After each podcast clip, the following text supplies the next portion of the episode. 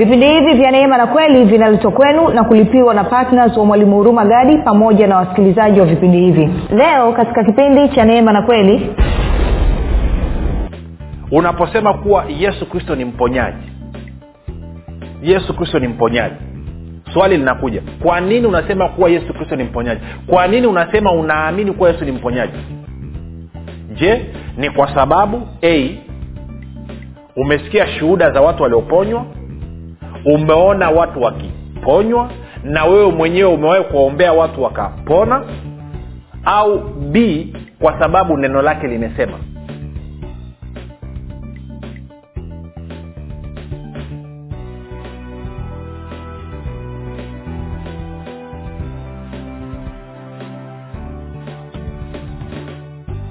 popote pale ulipo rafiki ninakukaribisha katika mafundisho ya kristo kupitia vipindi vya neema na kweli. Jina langu naitwa huruma gadi. Ninafuraha kwamba umeweza kuungana nami kwa mara nyingine tena ili kuweza kusikiliza kile ambacho bwana wetu yesu kristo ametuandalia.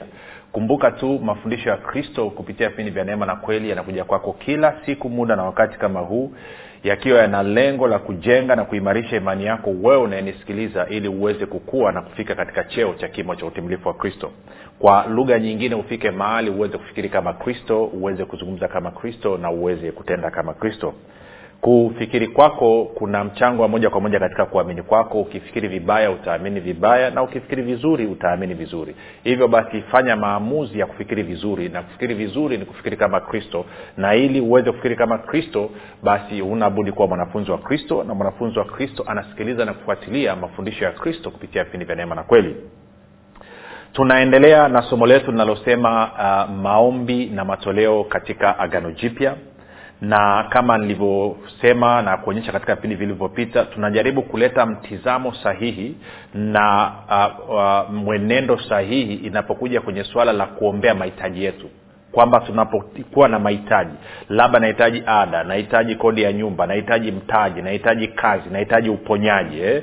nahitaji labda mume ama mke then naombaje mbele za mungu na je kama ndo hivyo habari ya matoleo na nafasi gani? Kwa sababu eneo la matoleo na maombi limetumika vibaya na limeumiza watu wengi sana. Kwa hiyo tunataka tulete utaratibu mzuri ufahamu mzuri ili basi mtu atakapofanya maombi yake na hapo atakapoamua kutoa basi awe na mtizamo sahihi na kichocheo sahihi na aweze kuenenda katika utaratibu sahihi ili aweze kupata matokeo sahihi ambayo ameyakusudia na tumekusha ongea mambo mengi kama vile ambavyo pia tutaendelea kuongea leo hii. Lakini kabla sijaendelea niseme tu kwamba eh, kama ungependa kupata mafundisho ya kwa njia ya video basi tunapatikana katika youtube chaneli yetu inaitwa mwalimu huruma gadi.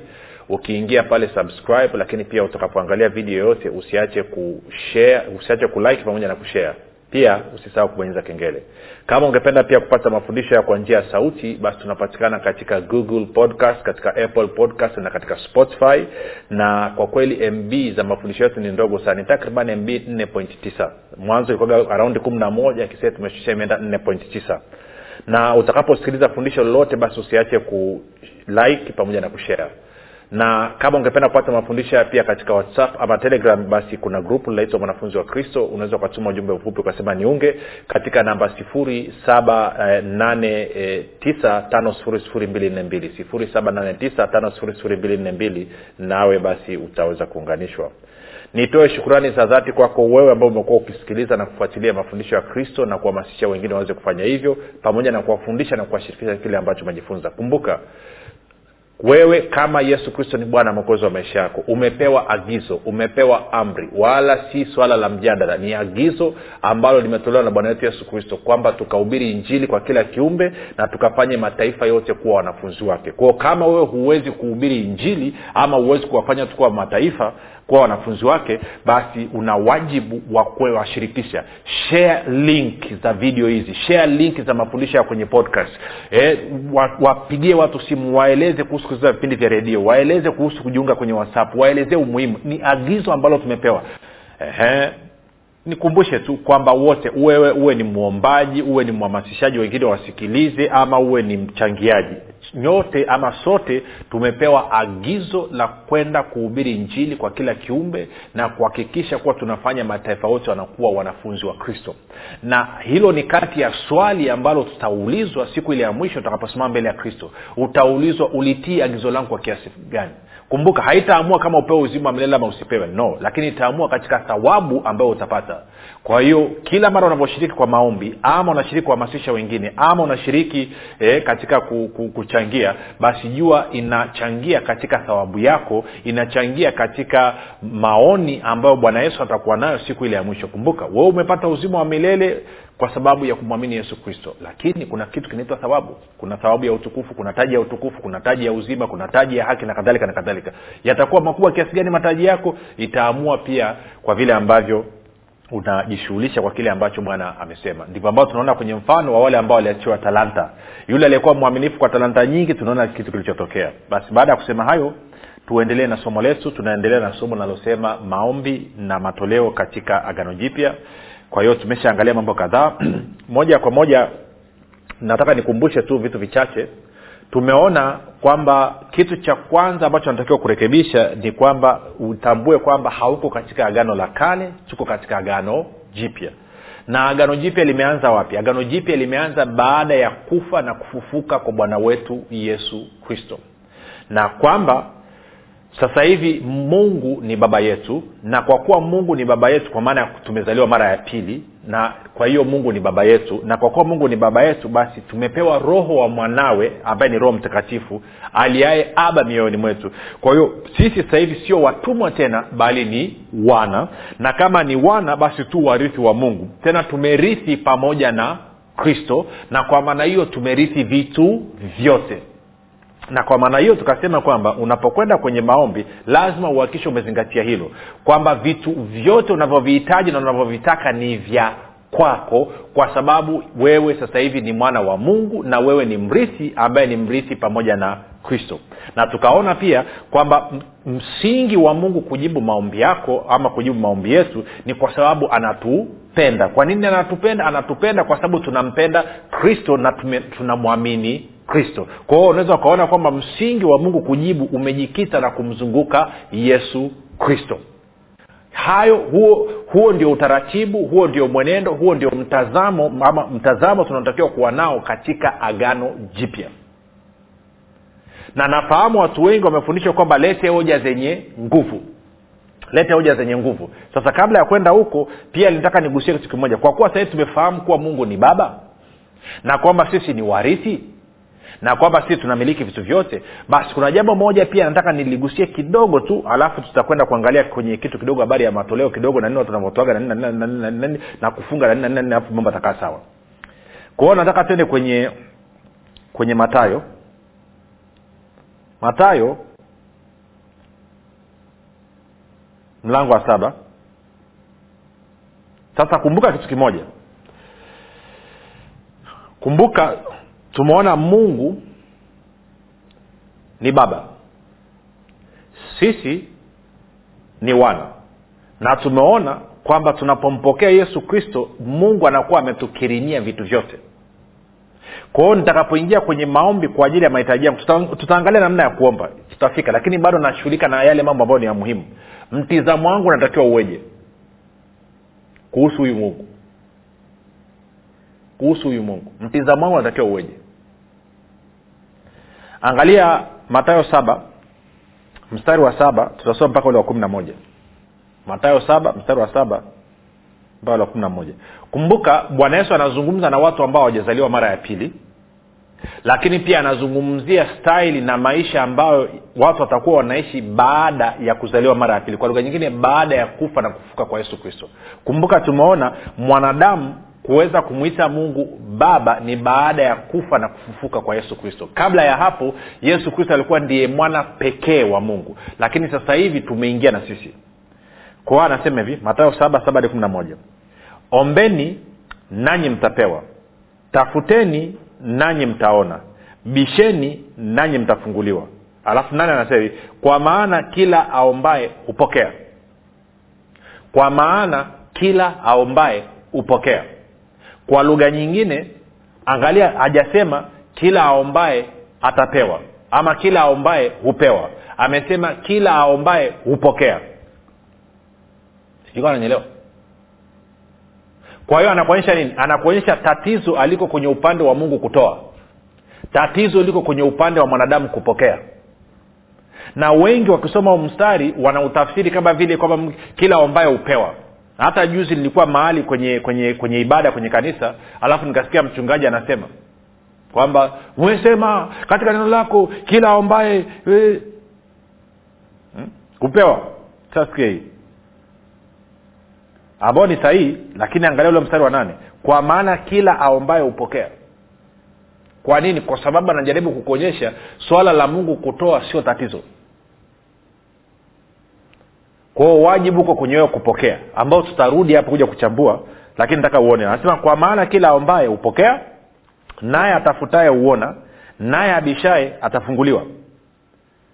Na kama alivyosema kwenye kanisa lilivyokuwa nimeenda mchungaji akuwa anasita sana habari ya kupewa ambao ni nzuri lakini uh, wengi hawaoni habari ya kupokea ambao ndio ya muhimu muhimu muhimu muhimu muhimu muhimu muhimu mno yaani muhimu ningekwambia upigie mstari ningekwambia pigie mstari mara ya kwanza mara ya pili mara ya tatu mpaka mara saba. Pigia mpaka ikolee kupokea. Ni neno muhimu kweli kweli. Ambalo neno ni neno la muhimu kweli. Kwao mstari wa tisa anasema hivi. Kwa hiyo kwa kuwa amekwambia kila ambaye hupokea mstari wa tisa anasema hivi. Au kuna mtu yupi kwenu ambaye mwanawe akimwomba mkate atampa jiwe? Kumbuka mungu ni baba yako. Au akiomba samaki atampa nyoka? Anasema basi ikiwa ninyi mlio waovu kumbuka watu walikuwa wajazaliwa mara ya pili mnajua kuwapa watoto wenu vipawa vyema? Je ama zawadi njema ama zawadi nzuri? Je si zaidi sana baba yenu aliye mbinguni atawapa mema wao wamwombao hebu tuangalie kwenye bibilia ya neno na bibilia habari njema mstari unasemaje? Anasema hivi ikiwa ninyi basi mlio waovu mnajua kuwapa watoto wenu vitu vizuri si zaidi sana baba yenu aliye mbinguni atawapa vitu vizuri wale wamwombao? Sasa nikuulize swali angalia vile habari njema anasema kama basi nyinyi ingawa ni waovu mnajua kuwapa watoto wenu vitu vizuri hakika hakika baba yenu wa mbinguni atafanya zaidi. Hakika baba yenu wa mbinguni atafanya zaidi. Atawapa mema wale wamwombao. Kwao anasema kama ninyi anasema kama watu waovu wana uwezo wa kuwapa watoto wao vitu vizuri basi ni hakika zaidi kwamba mungu ambaye ni mwema atawapa vitu vizuri atawapa mambo mema wale wamwombao. Sasa nataka tugeuze hii swala lirudi hapa.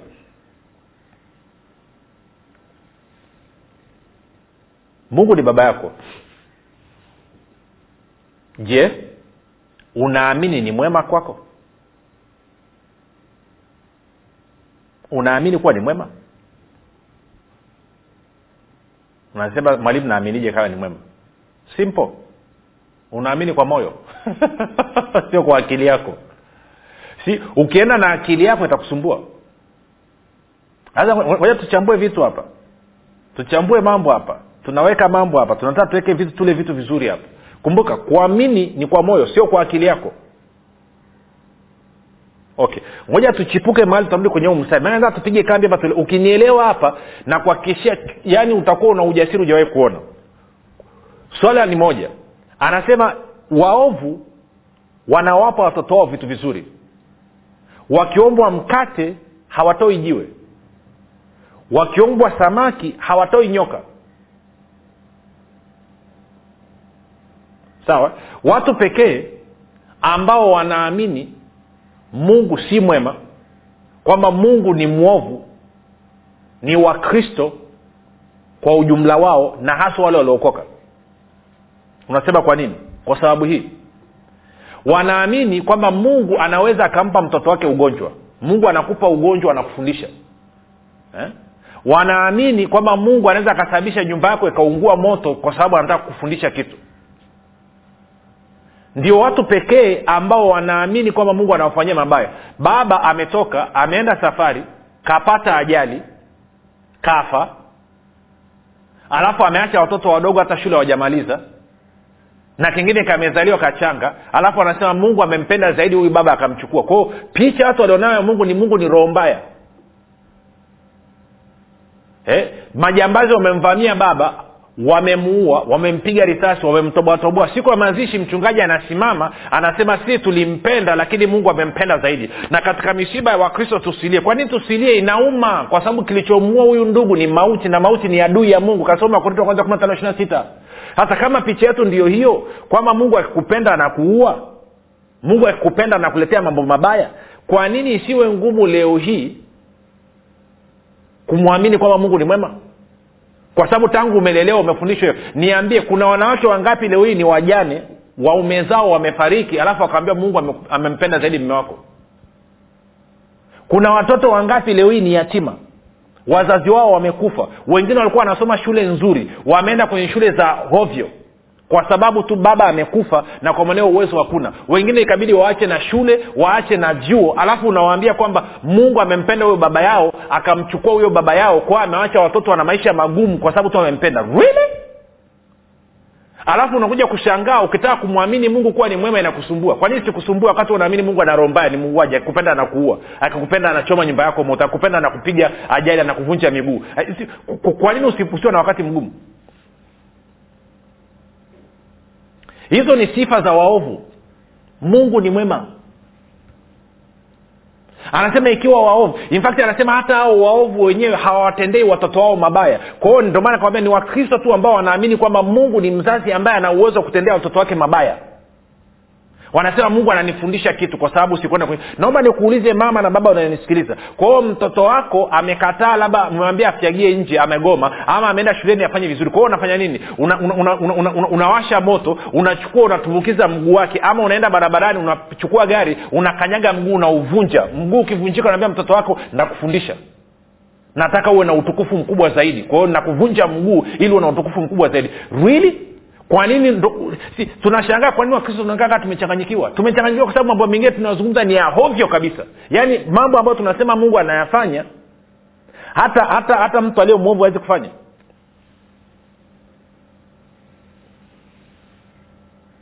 Sasa anasema kama basi nyinyi ingawa ni waovu mwajua kuwapa watoto wenu vitu vizuri hakika baba yenu wa mbinguni hatafanya zaidi hata wapa mema wale wamwombao? Sasa mtizamo wako kuhusu mungu ukoje? Ndo jambo ambayo nataka tu, tu, tu, tu, tulione hapa. Na lazima nirekebishe hiyo rafiki. Lazima nirekebishe hilo angalia mungu anatoa nini. Twende kwenye yakobo. Moja saba.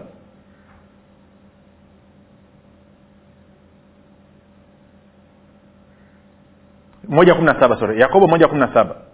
Anasema kila kutoa kuliko kwema na kila kitolewacho kilicho kamili hutoka juu.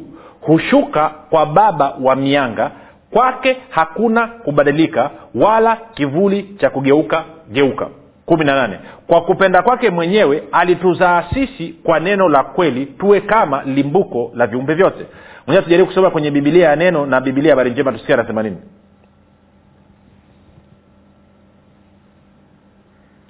Anasema kila kitolewacho kilicho chema na kilicho kamili hutoka juu na hushuka kutoka kwa baba wa mianga ambaye kwake hakuna kubadilika wala kivuli cha kugeukageuka kwa mapenzi yake mwenyewe alituzaa kwa neno la kweli kusudi tuwe kama mazao ya kwanza katika viumbe vyake vyote. Bibilia habari njema anasema hivi kila kipaji chema na kila zawadi kamilifu hutoka mbinguni hutoka kwa baba muumba wa mianga ambaye habadiliki wala hana alama yoyote ya ugeugeu anasema kwa kupenda kwake mwenyewe alituzaa kwa neno lake la ukweli ili tuwe katika nafasi ya kwanza miongoni mwa viumbe vyake. Tuwe katika nafasi ya kwanza miongoni mwa viumbe vyake. Kwa hiyo mungu ni baba yetu. Kwa hiyo usitegemee umeenda kumwomba mungu a akakupa b hakunaga hiyo kitu. Kila aombaye hupokea. Kwa hiyo nachotaka kusema ni nini? Nachotaka kusema ni kwamba leo hii fanya maamuzi. Jua kuwa mungu ni baba yako. Jua kuwa wewe ni mrithi wake. Umerithi vitu vyote na huu mrithi pamoja na kristo. Na kwamba mungu ambaye ni baba yako anakupenda. Anasema waovu wanatoa vitu vilivyo vizuri. Je si zaidi sana? Baba yenu wa mbinguni. Kwao huwezi ukamwomba shilingi laki tano alafu akakupa shilingi elfu hamsini. Amnaga hiyo? Huwezi ukamwomba gari alafu akakupa pikipiki. Hayuko hivyo. Kama unahitaji uponyaji atakupa uponyaji. Na kiukweli tayari alishakupatia kama watu wanasoma linalokuja. Kwa hiyo nataka uingize kwenye akili yako kwamba waovu wanawapa watoto wao vitu vizuri. Hawawapi watoto wao vitu vibaya. Mungu ni mwema. Mungu ni baba yangu. Mungu ananipenda. Na kwa sababu hiyo yeye ni zaidi ya walio waovu. Kwao natakiwa kuamini kwa moyo. Sasa sasa naaminije kwa moyo mwalimu? Tende sehemu moja tukaangalia haraka haraka. Mithali tatu muda usiporuhusu utaangalia kipindi kijacho. Lakini twende mithali tatu mstari ule wa tano. Mithali tatu tano anasema hivi. Mtumaini bwana kwa moyo wako wote wala usitegemee akili zako mwenyewe. Tungeweza kukabaisha kasema hivi mwamini bwana kwa moyo wako wote wala usizitegemee akili zako mwenyewe. Maana yake nini? Kuamini kwa moyo rafiki ni kukubaliana na kile ambacho mungu amesema hiyo ndio kuamini kwa moyo. Na sio kwa sababu ya kutumia akili zako. Moja nikupe mfano mdogo. Kwa mfano unaposema kuwa yesu kristo ni mponyaji. Yesu kristo ni mponyaji. Swali linakuja kwa nini unasema kuwa yesu kristo ni mponyaji? Kwa nini unasema unaamini kuwa yesu ni mponyaji? Je ni kwa sababu a umesikia shuhuda za watu walioponywa? Umeona watu wakiponywa na wewe mwenyewe umewahi kuwaombea watu wakapona au b kwa sababu neno lake limesema. Asilimia kubwa ya watu wanasema kwamba yesu ni mponyaji na wanasema wanaamini kuwa yesu ni mponyaji sio kwa sababu neno limesema. Wanasema hivyo kwa sababu wamesikia shuhuda kwa sababu wamesoma kwa sababu wameona watu wakipona kwa jina la yesu na hiyo inaitwa kuamini kwa akili sio kuamini kwa moyo. Kuamini kwa moyo ni pale ambapo unafanya maamuzi kwa kukubaliana na kile ambacho neno la mungu limesema. Pamoja na kwamba saa nyingine mazingira yanapingana na hicho ambacho neno la mungu limesema. Kwao unatia msimamo. Kwa hiyo kwa sababu hiyo bibilia inasema kwamba mungu ni mwema. Anasema ni baba aliye mwema. Na kwa maana hiyo anasema kwamba nikimwomba kitu chochote ambacho ni kizuri nitapata kitu kizuri hata nipa kitu kibaya na kwa maneno ninapokwenda mbele zake chochote kile. Okay swali unatakiwa ujiulize hivi ili iweze kusaidia. Anasema ikiwa ninyi mlio waovu mnajua kuwapa vitu vizuri watoto wenu. Je si zaidi sana baba yenu wa mbinguni hata zidi kuwapa vitu vizuri wao wamwombao nataka upige picha hii. Kama ingekuwa ni wewe ndio mzazi mtoto wako ana shida ya shilingi laki tano alafu wewe una uwezo wa kumsaidia huyo mtoto wako akapata hiyo shilingi laki tano. Ungemsaidia usingemsaidia? Jibu unasema ningemsaidia. Wakati gani? Unasema saa hiyo hiyo. Okay bibilia inasema mungu ni zaidi ya wewe. Kwamba wewe kwa kuwa uko tayari kumsaidia yeye ni zaidi yuko tayari zaidi kumsaidia kukusaidia wewe kuliko ambavyo uko tayari kumsaidia mwanao. Kama mtoto wako ana makovu kwenye mwili je uko ungekuwa una uwezo wa kuondoa makovu ungeaondoa kama jibu lako ni ndio basi jua mungu ni zaidi yako yuko tayari kuondoa hayo makovu. Sijui nanyelewa si jiingize kwenye nafasi ya mzazi. Kama wewe unaweza kufanya na uko tayari kufanya basi mungu ni zaidi si je wewe kama mzazi mtoto wako alikuwa anataka kuoa ama kuolewa anatafuta mme ama mke je ungekuwa uko tayari kumsaidia aweze kupata? Kama jibu lako ni ndio basi mungu ambaye ni baba yako yeye ni zaidi. Kwao lolote lile ambalo ungetakiwa ujiulize je na uwezo wa kumfanyia ningekuwa na uwezo je ningekuwa tayari kumfanyia mwanangu? Kama jibu ni ndio basi jua mungu ni zaidi. Kwa nini? Kwa sababu neno limesema. Hiyo inaweza kuamini kwa moyo. Ukifanya hivyo sasa kipindi kinachokuja tutaanza kuangalia sasa tunaombaje hoja zetu tunapelekaje hoja zetu mbele za mungu? Kama kila kitu ni cha kwetu. Tunaombaje? Kama kila kitu ni cha kwetu. Kama mungu anatupenda kila kitu cha kwetu. Tunapelekaje hoja kwa hiyo usikose kesho. Lakini kwa wale ambao mjampokea siku kristo kuwa bwana mwokozi maisha yenu fanya maombi yafuatayo. Sema mungu wa mbinguni nimesikia habari njema. Naamini yesu kristo ni mwanao. Alikufa msalabani aondoe dhambi zangu zote. Kisha akafufuka ili mimi niwe mwenye haki. Nakiri kwa kinywa changu ya kuwa yesu ni bwana. Bwana yesu nakukaribisha katika maisha yangu uwe bwana na mwokozi wa maisha yangu. Asante kwa maana mimi sasa ni mwana wa mungu. Rafika umefanya haya maombi mafupi na kukaribisha katika familia ya mungu. Tuandikie tujulishe mahali ulipo tuweze kufurahi na wewe na kukabidhi mikononi mwa roho mtakatifu ambako ni salama. Basi tukutane kesho muda na wakati kama huu. Jina langu naitwa huruma gadi. Na kumbuka yesu ni kristo na bwana kwa nini usifanye maamuzi sasa ya kuwa patna wa mwalimu huruma gadi katika kueneza injili kwa njia ya redio kupitia vipindi vya neema na kweli? Ungana na mwalimu huruma gadi ubadilishe maisha ya maelfu ya watu kwa kuwa patna wa vipindi vya neema na kweli katika redio. Kwa kutuma sadaka yako ya upendo sasa kupitia nambari 7645242 au 6735242 au 7895242 kila unapotoa sadaka yako ya upendo tambua kwamba bwana atakufanikisha katika mambo yako yote unayoyafanya. Mungu ataachilia kibari cha upendeleo katika maisha yako na hivyo kufungua milango yote iliyokuwa imefungwa. Bwana ataachilia neema maalum ambayo itasababisha utoshelevu katika maeneo yote ya maisha yako ili wewe uzidi sasa katika kila kazi njema. Mungu aliyemtuma mwalimu huruma gadi kupitia yesu kristo atawajibika katika kuhakikisha anakujaza mahitaji yako yote sawasawa na wingi wa utajiri na utukufu wake. Katika kristo yesu utafaidika na maombi maalum yanayofanywa na mwalimu huruma gadi pamoja na timu yake kwa ajili ya patnas na watu wote wanaochangia vipindi vya neema na kweli ili baraka ya bwana izidi kutenda kazi kwa ufanisi katika maisha yako fanya maamuzi sasa ya kuwa patina wa mwalimu huruma gadi katika vipindi vya neema na kweli kwa njia ya redio ili ueneze injili ya ufalme wa mungu na kufanya mataifa yote kuwa wanafunzi wa kristo kama bwana yesu alivyoagiza. Ushiriki wako ni muhimu sana katika kufanya wengine wamjue yesu kristo tuma sadaka yako ya upendo sasa kupitia nambari 7645242 au 6735242 au 7895242